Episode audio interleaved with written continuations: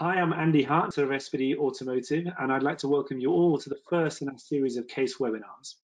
I know it seems strange to kick off a series about the future of the automotive industry when the industry is currently in the middle of a global crisis, but the reality is that while car sales and car production have come to a very sudden halt, planning and engineering teams are still out there having to make difficult decisions about what cars are going to look like in five to 10 years' time. So while we're all stuck at home and glued to our makeshift desks, we thought it would be a good time to sit back and reflect on where we're going as an industry.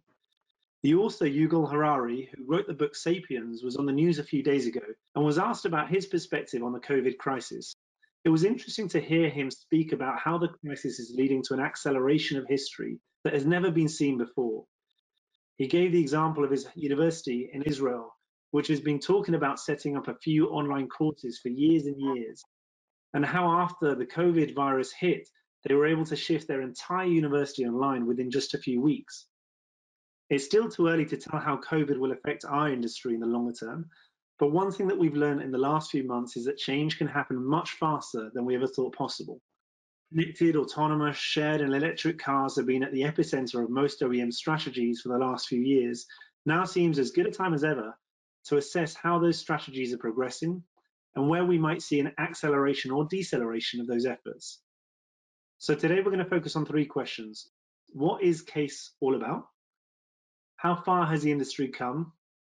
And what's holding us back from achieving some of the goals? To help us explore these questions, I've got Lee Coleman and Alain Denoyer, both of whom head up large teams of experts within SBD. Lee joined us after a long career working on connected cars at Nissan and a telematics service provider, while Alain joined us from Jaguar, where he headed up R&D teams um, looking into ADAS systems. I'm going to start with you, Lee. Let's get a better understanding of what CASE means. If there's one thing industry is very good at, it's making up acronyms. But what does it really mean to consumers and to different parts of the industry? I think the first thing to point out with CASE is that these four areas are the fastest changing in automotive. And part of that pace of change is to meet consumer expectations. Consumer expectations of having their digital lives connected to their cars and not completely separate ecosystems. Assisted driving, taking much more care of driver and passenger and other road users. For shared, this is partly about uh, the environmental effects of uh, using vehicles, and producing them in the first place, and looking for cleaner cities with uh, less congestion, and electrification, obviously, to that end as well. As well as this, we're seeing uh, quite a, a, step change in the way that car makers view their own hierarchy of suppliers. Uh, more now than ever, car makers are collaborating with each other on these expensive to develop technologies and looking to differentiate on user experiences rather than core technologies. And that's making quite a difference in the way that OEMs view their partners and suppliers. So we're seeing a much more expansive network of companies and partnerships that goes way beyond the traditional OEM hierarchy. Your team's been quite focused uh, on helping car makers deploy and monetize connected car services. Can you talk us through specifically what the drivers are for offering, offering connectivity in cars? Yes, I think this has changed over time. Uh, initially, um, services were novel. Um, connectivity offered um, several novel features that could attract new customers, uh, particularly around safety, security, remote control of vehicles, remote access to vehicles. That in turn led to more standardization of those features um, as they came down the tiers of trim grades uh, and into lower segment vehicles. OEMs sought to expand revenue streams by charging for those services either directly through options or even subscriptions as the services generated more and more data, the industry's seen opportunities to uh, decrease costs. Uh, over-the-air updates are a great example of that, where um, you know just maintenance of software, even recalls, can be handled in a much cheaper way. That's that's better for the consumer as well. And the mission of most car companies is to engender greater loyalty as well, whether that's through uh, people getting their cars serviced, maintained, repaired um, in the franchise dealerships through the better connection that the car companies have and the dealers have um, through connectivity.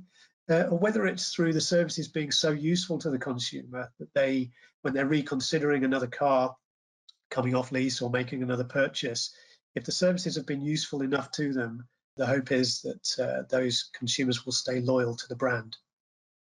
So, given that, where do you think the, the bulk of the industry is today? Um, it's been 20 years since the first connected cars came onto the market. Where are most OEMs in their um, in their kind of maturity scale? So that changes as you look at, uh, at OEM groups and confidence about offering attractive services that will expand revenue streams and provide that loyalty. Those who've been providing those services for longest have the most confidence in making that relationship between loyalty, revenue, cost reduction, and attracting new customers build up into a very attractive model. Um, in markets where there's less maturity than that, I would point to China and India. The novelty of connected services is still about ticking lots of feature boxes. It's about having something that differentiates uh, you from a competitor, having some wow features in the vehicle that can be advertised, talked about, experienced by car buyers. As the model matures, though, the cost of putting that novelty into the car can be slightly offset by monetizing the data either by monetizing directly, selling uh, data to other parties with the customer consent, uh, generally for uh, adjacent industries like uh, leasing or insurance, or more uh, more confidently managing cost within the business um, and uh, keeping retention. But really importantly, the whole industry, regardless of where the OEM is on that maturity curve, in which region, is aiming towards the services being as useful to the consumer as possible. I think that's the biggest lesson that's been learned over the last decade or so. The services will have novelty for a while, but if they're not useful to the customer in a genuine way that's authentic to the brand ID the OEM is trying to reinforce, uh, then the the whole balance of that connected offering uh, doesn't stack up. So we're heading more towards services being super useful and convenient to use. It's interesting because in some ways, I guess the, the kind of hype cycle around data monetization is getting to a sudden realization about um, the fact that it needs to be paired up with a good user experience. I mean, it wasn't that long ago that companies and, and individuals were talking about huge amounts of money being made by selling data from cars. At one point, I even heard a statistic of um, being able to subsidize the entire cost of the car um, by selling data to third parties. What's happened to some of that discussion? Well, at SBD, we've we've never joined in uh, the the hype uh, behind those numbers. We we look at the needs of the value chain. So where are the use cases that need to be fed by data that can be collected from vehicles? Why are those use cases deficient in data today, uh, whether it's inside automotive or outside? And how can that data add more use or value to the use case that they're feeding? Um, so we we tend to approach the situation from a problem statement. Where does the problem exist, and how can vehicle data and connectivity help? And uh, a lot of the the value originates within the OEM. So it's cost reductions, it's understanding the consumer life cycle better, what's being used in the car, what isn't, what's valued, and we're starting to see really interesting um, evolution of that now, where services can be offered on demand, features on demand. You know, the OEMs that have studied this the longest and have the most data about which services are being used understand the value at a point in time and a point of need um, for that particular service or feature now.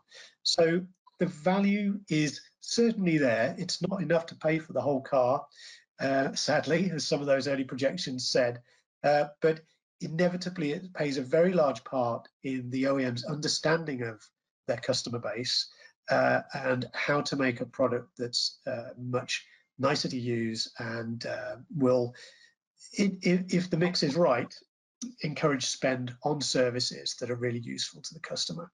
So it's less of a direct money maker in that sense, but more of a building block towards delivering better customer experiences across the entire ownership journey, I guess.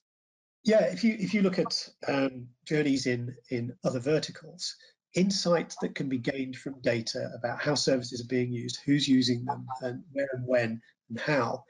This is how services become much more personalized to us, um, whether we're streaming content, buying stuff online, um, those great services that, that we rely on tend to know more about us and use that data to make uh, a better experience for us. If my navigation system knows more about me, I have to spend less time interfacing with it than, than actually uh, using it. Uh, I can have less stressful journeys if I can have services like predictive parking that allow me to pay without getting out of the car. It's simple. It's a simple little stack of a lot of tiny features that add up to a much more convenient life. And if I can, if any consumer can save time, money, effort, stress, uh, then the product has to be more appealing. And I think that's where the smart OEMs are really making good partnerships um, inside and outside automotive uh, to make those experiences better.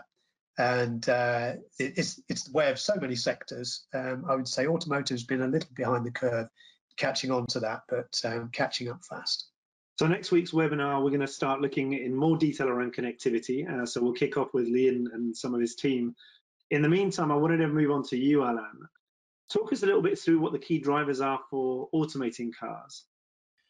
Okay, so vehicle autonomy is, is quite a broad uh, topic as it covers people transportation, but also goods uh, transportation and delivery. So we, we turn at SBD to, to look at autonomy into three different layers. So the first one being a personal vehicle. So for personal vehicles, the driver is mainly safety, uh, but also now moving towards providing new productivity uh, opportunities uh, to the people in the car. The second uh, layer is shared vehicle or mobility as a service. And really here the, focus is about reducing the operating cost by, for example, uh, re removing the need for a driver, as well as providing improved service coverage and uh, frequency. And the last one, uh, the third category, is the optimization of goods delivery. Again, by reducing some of the costs associated with, with it, but also optimizing the management of door-to-door -door delivery. Uh, just an example, we in terms of uh, home shopping and and uh, such things, we see more and more, uh, certainly in Europe, an expectation to have delivery within the hour of clicking.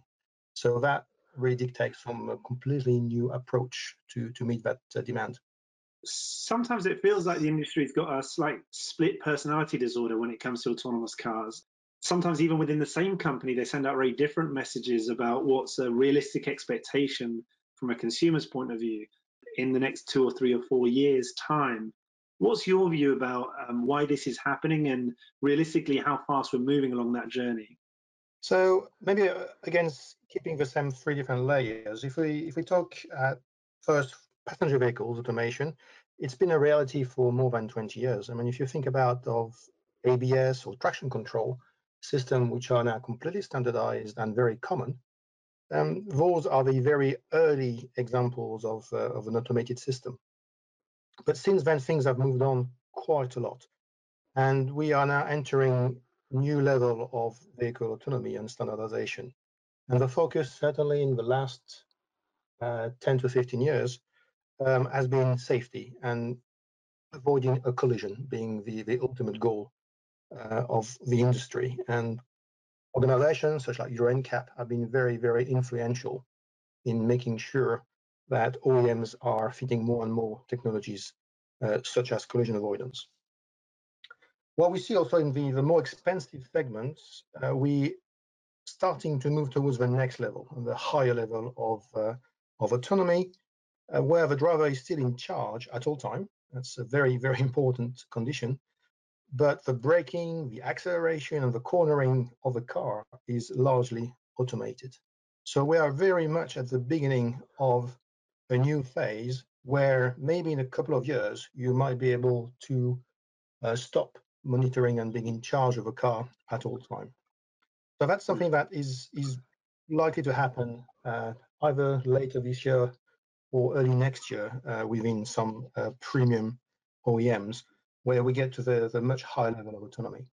So that's for passenger vehicle, which is one category. When we talk about shared vehicle and shared automation, here the automation can help reducing operating costs. for example, knowing the driver, uh, but you would need teleoperation. So you need like a control room that can remotely monitor and potentially control uh, the different pods. But it's also about improving service coverage and frequency. Um, and that we, we, can see two main use cases to cover this. The first one is the, the last mile to uh, join maybe one transportation hub from another. So maybe as an example, you might be arriving at a train station and you want to go to the city center and you just jump onto a pod that takes you there. So really those um, use cases um, are where maybe the public transportation system is not as good as maybe it should be. Um, similarly, you have round loop to service community or gated community. The other aspect or the other typical use case is to operate a fleet of fully autonomous vehicle. And that's really about providing some new mobility services within the city, typically. And typically it would be a service on demand where you're being picked up where you currently are and being dropped off at your desired destination. And finally, for, for goods uh, transportation, the, the two main use cases are the last mile delivery from a local shop, for example. So it's we've already seen lots of um, proof of concept and even trials where uh, within a mile you've got uh, like a warehouse that can deliver goods within a, um, a mile radius of the uh, the warehouse. The last one is truck platooning, and that's probably the one we're going to see um, first at some scale. It's probably the more mature one. Uh, truck platooning for long distance, but that is really just for heavy goods uh, transportation. Lee, if we um, move now on to shared mobility, um, it's kind of a spectrum of services and business models that spans from all the way from e-scooters to, to the autonomous shuttles that Alan was just talking about. Can you talk us through what's driving this explosion of localized shared mobility services uh, and how you see it eventually merging with some of those trends towards autonomous vehicles? Yeah, there are a number of drivers behind this uh, this trend. The the first being uh, the cost of vehicle ownership an inconvenience, particularly in cities, about parking those vehicles and the expense of, of keeping the car.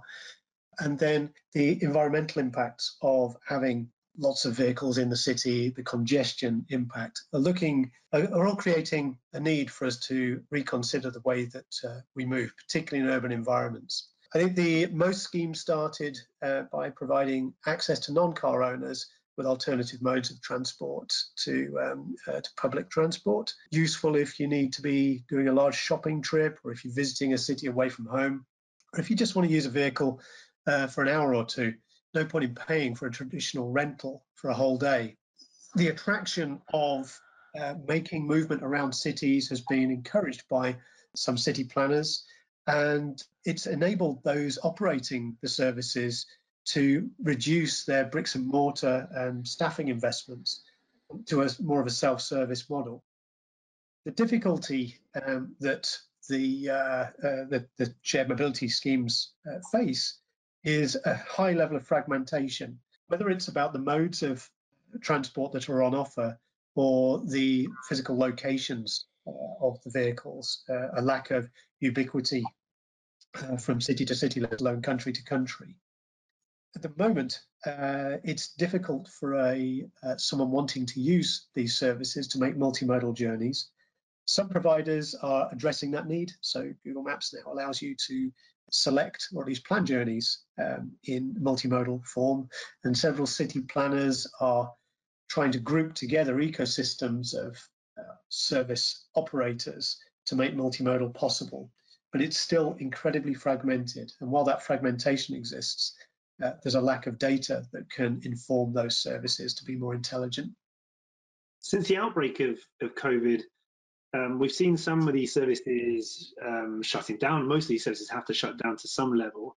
Um, some of these startups have laid off some of their, their, their staff members. There seems to be a kind of a tightening of that opportunity. What do you guys think is going to be the longer term effect on shared mobility of, of the COVID virus? Well, I think the the, the initial uh, phases of lockdown, people didn't want to share their space, let alone uh, another uh, vehicle with someone.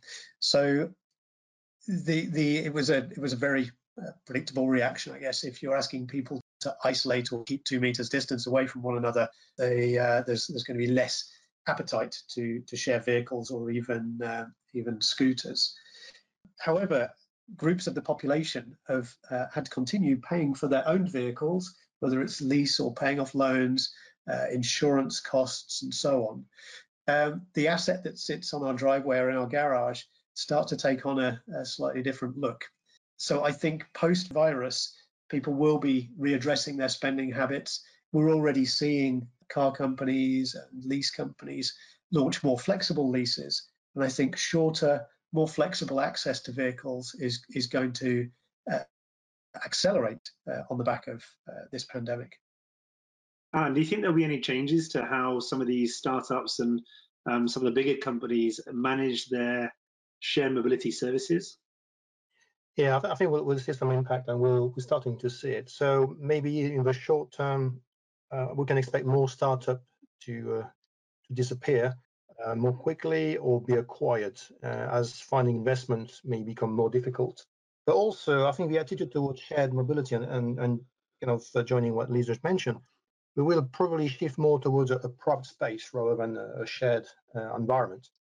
So I think we can expect a shift towards more personal pods um, is, is likely in, in the future uh, in terms of consumer preferences.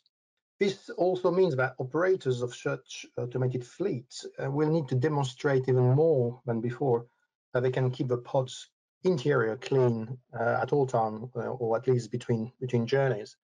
So far, one of the uh, emphasis was to make sure that, for example, spillage can be detected and then the pod's interior can be cleaned before the next customer comes.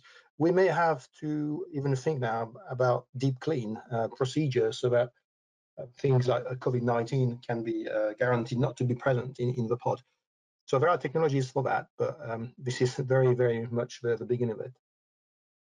I guess what, one of the things that's been interesting over the last couple of months is seeing how information becomes more important um, and uh, to, to, reassure people uh, about the direction that some of these issues is, is moving towards. Um, I wonder if there's going to be a greater importance placed on um, sharing information about those shared vehicles and when they were last maintained and last cleaned uh, to help give confidence to, to, consumers. Because unlike a dirty car or a car that has um, been damaged by the previous users, something like a virus is very difficult to uh, to tell whether a vehicle has been cleaned or not. So could it give an opportunity to uh, to companies to find new ways of reassuring people, users? Yes, I think if companies can demonstrate they have procedures in place uh, and also being independently audited and having like a, a, seal of approval by an independent organization would certainly go a long way in, in making sure that the public is kind of reassured that the right thing are being not, uh, are being done. Um, but that's very much uncharted territory. So there's probably a new industry there that needs to be created. Yeah, it's interesting. Uh, for years now, I've been going to CES, and every year there's a portion of the startup hall um, and a few other kind of areas within CES that focus on wellness of, of, ambient technologies and being able to kind of clean the air around you. And it always felt relatively niche um, because it didn't feel like that many people were that fussed about whether their air was purified. Uh, but I can imagine a lot of that technology now will become even more important. Yeah, I'm entirely. I mean, the, the, cabin interior quality, the air quality, the light quality is something that uh, traditional OEMs have been doing some action in that space. Many of the premium OEMs now you can get flagrants and other things in cars. But I think you're right. I mean, with the um, with COVID-19 and what's currently happening, uh, there'll be a lot more focus in, in, in terms of uh, how can you make sure that the, uh, the interior of a, of a car or a pod is um, is clean. Yeah, absolutely. So that brings us round to the E in case. Um, Lee, in many ways, electrification has been kind of the most widely understood shift in the industry, isn't it?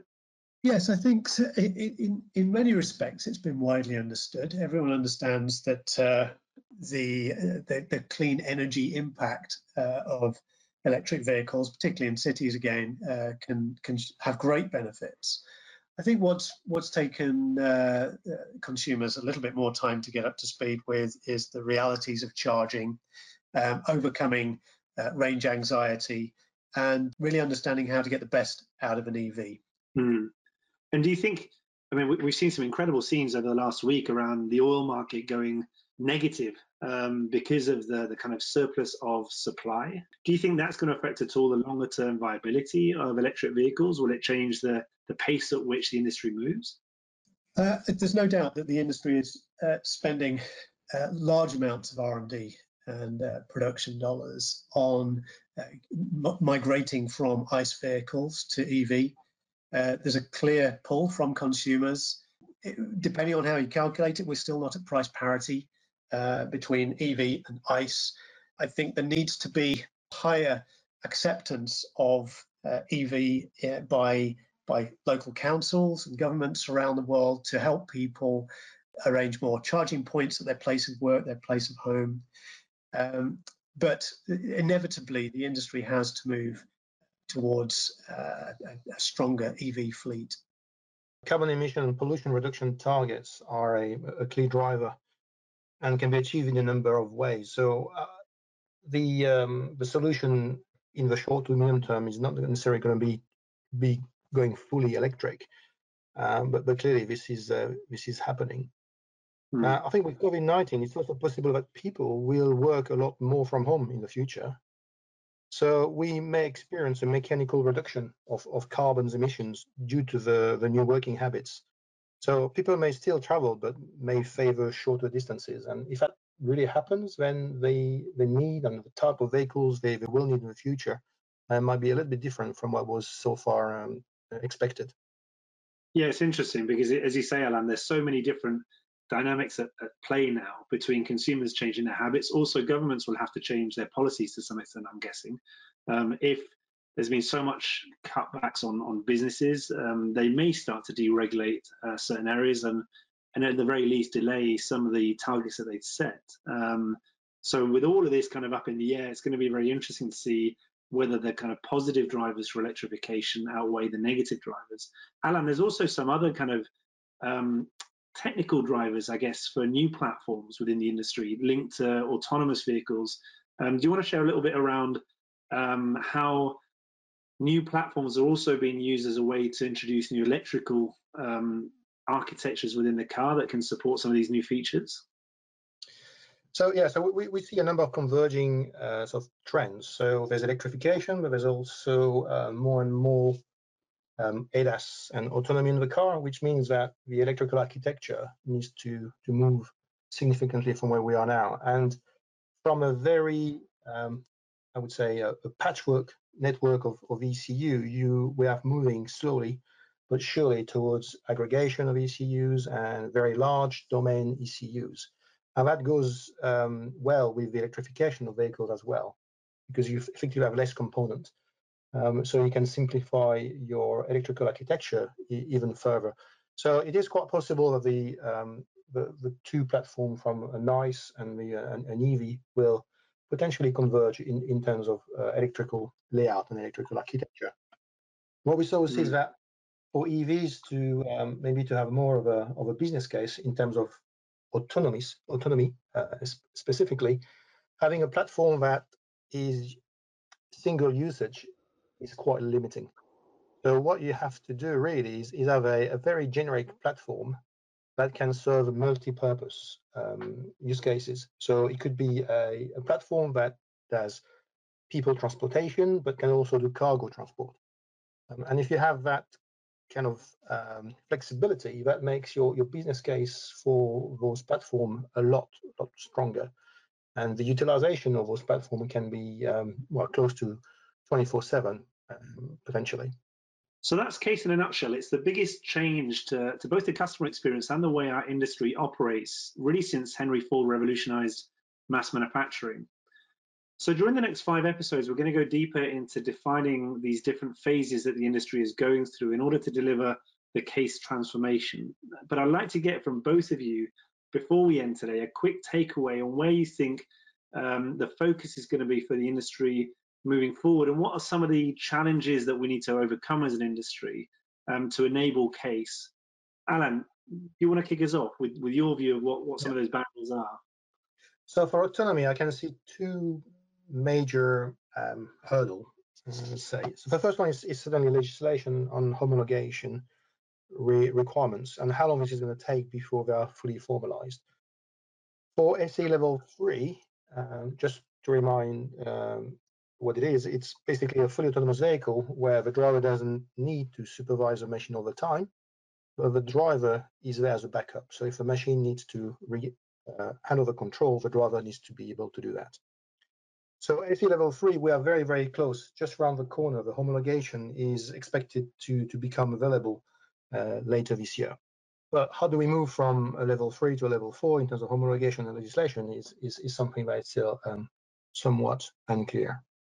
The other aspect is, and that's a really difficult one for all manufacturers, is the ability to demonstrate that as you move to a, towards higher level of autonomy, uh, the driver supervision eventually will disappear altogether, how do you guarantee that that system is safe enough? How do you define safe enough? Uh, this is very much an unanswered question in the industry, and there are many, many different opinions and views on, on what safe enough could be or should be. And having established that, uh, how do you demonstrate this? So there's a lot of work there to, to be done. What about you, Lee? What's your kind of summary on CASE, and where do you think are some of the key pitfalls that the industry is going to have to navigate around? So I'm going to focus my comments mainly on uh, the C and the S. Uh, for connected services, uh, I, I think that there's there needs to be uh, a genuine uh, addressing of the consumer need for more convenience. Uh, this is being answered by other verticals um, working together. And I think we're going to see a lot more collaboration between uh, car makers and what could be perceived as threats from consumer electronic, those that know most about our digital lives. If you get true convenience and true creativity in use cases, um, there needs to be a, a working together. It can't be single brand thinking. So the, the challenge there is going to be making sure the ecosystems can work together and there can be a, a level of differentiation that the uh, that the brands can offer. On the shared mobility, uh, again, this is this depends heavily on collaboration between operators in the shared mobility space. Matching up demand with need is the biggest challenge that uh, that, that part of the industry faces, and really we need a, a super broker or a facility for uh, those with demand, customers wanting to make journeys, to share that information in a way that can be understood by service providers in real time, uh, as well as looking historically. So I think in both cases, it's about the operators of the services having consumer consent to access of data um, with the consumer's convenience at the heart of any model that's put forward. That's great. I want to thank both you and, and Alan really for sharing your insights today. Um, and I want to invite everyone who's who's listening in to join us next week. Our topic's going to be connectivity, and we're going to be going deeper into some of these areas that Lee's been talking about. Um, why has it been harder for car makers to monetize data, uh, and is it going to get any easier?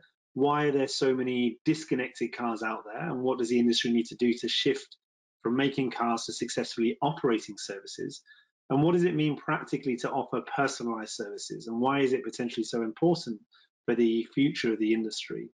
We're going to be joined again by Lee next week, and he's going to bring along Jack Palmer, who's got a lot of hands-on experience in areas like data monetization. So we hope you've enjoyed the first webinar in our case study series and look forward to seeing you again next week.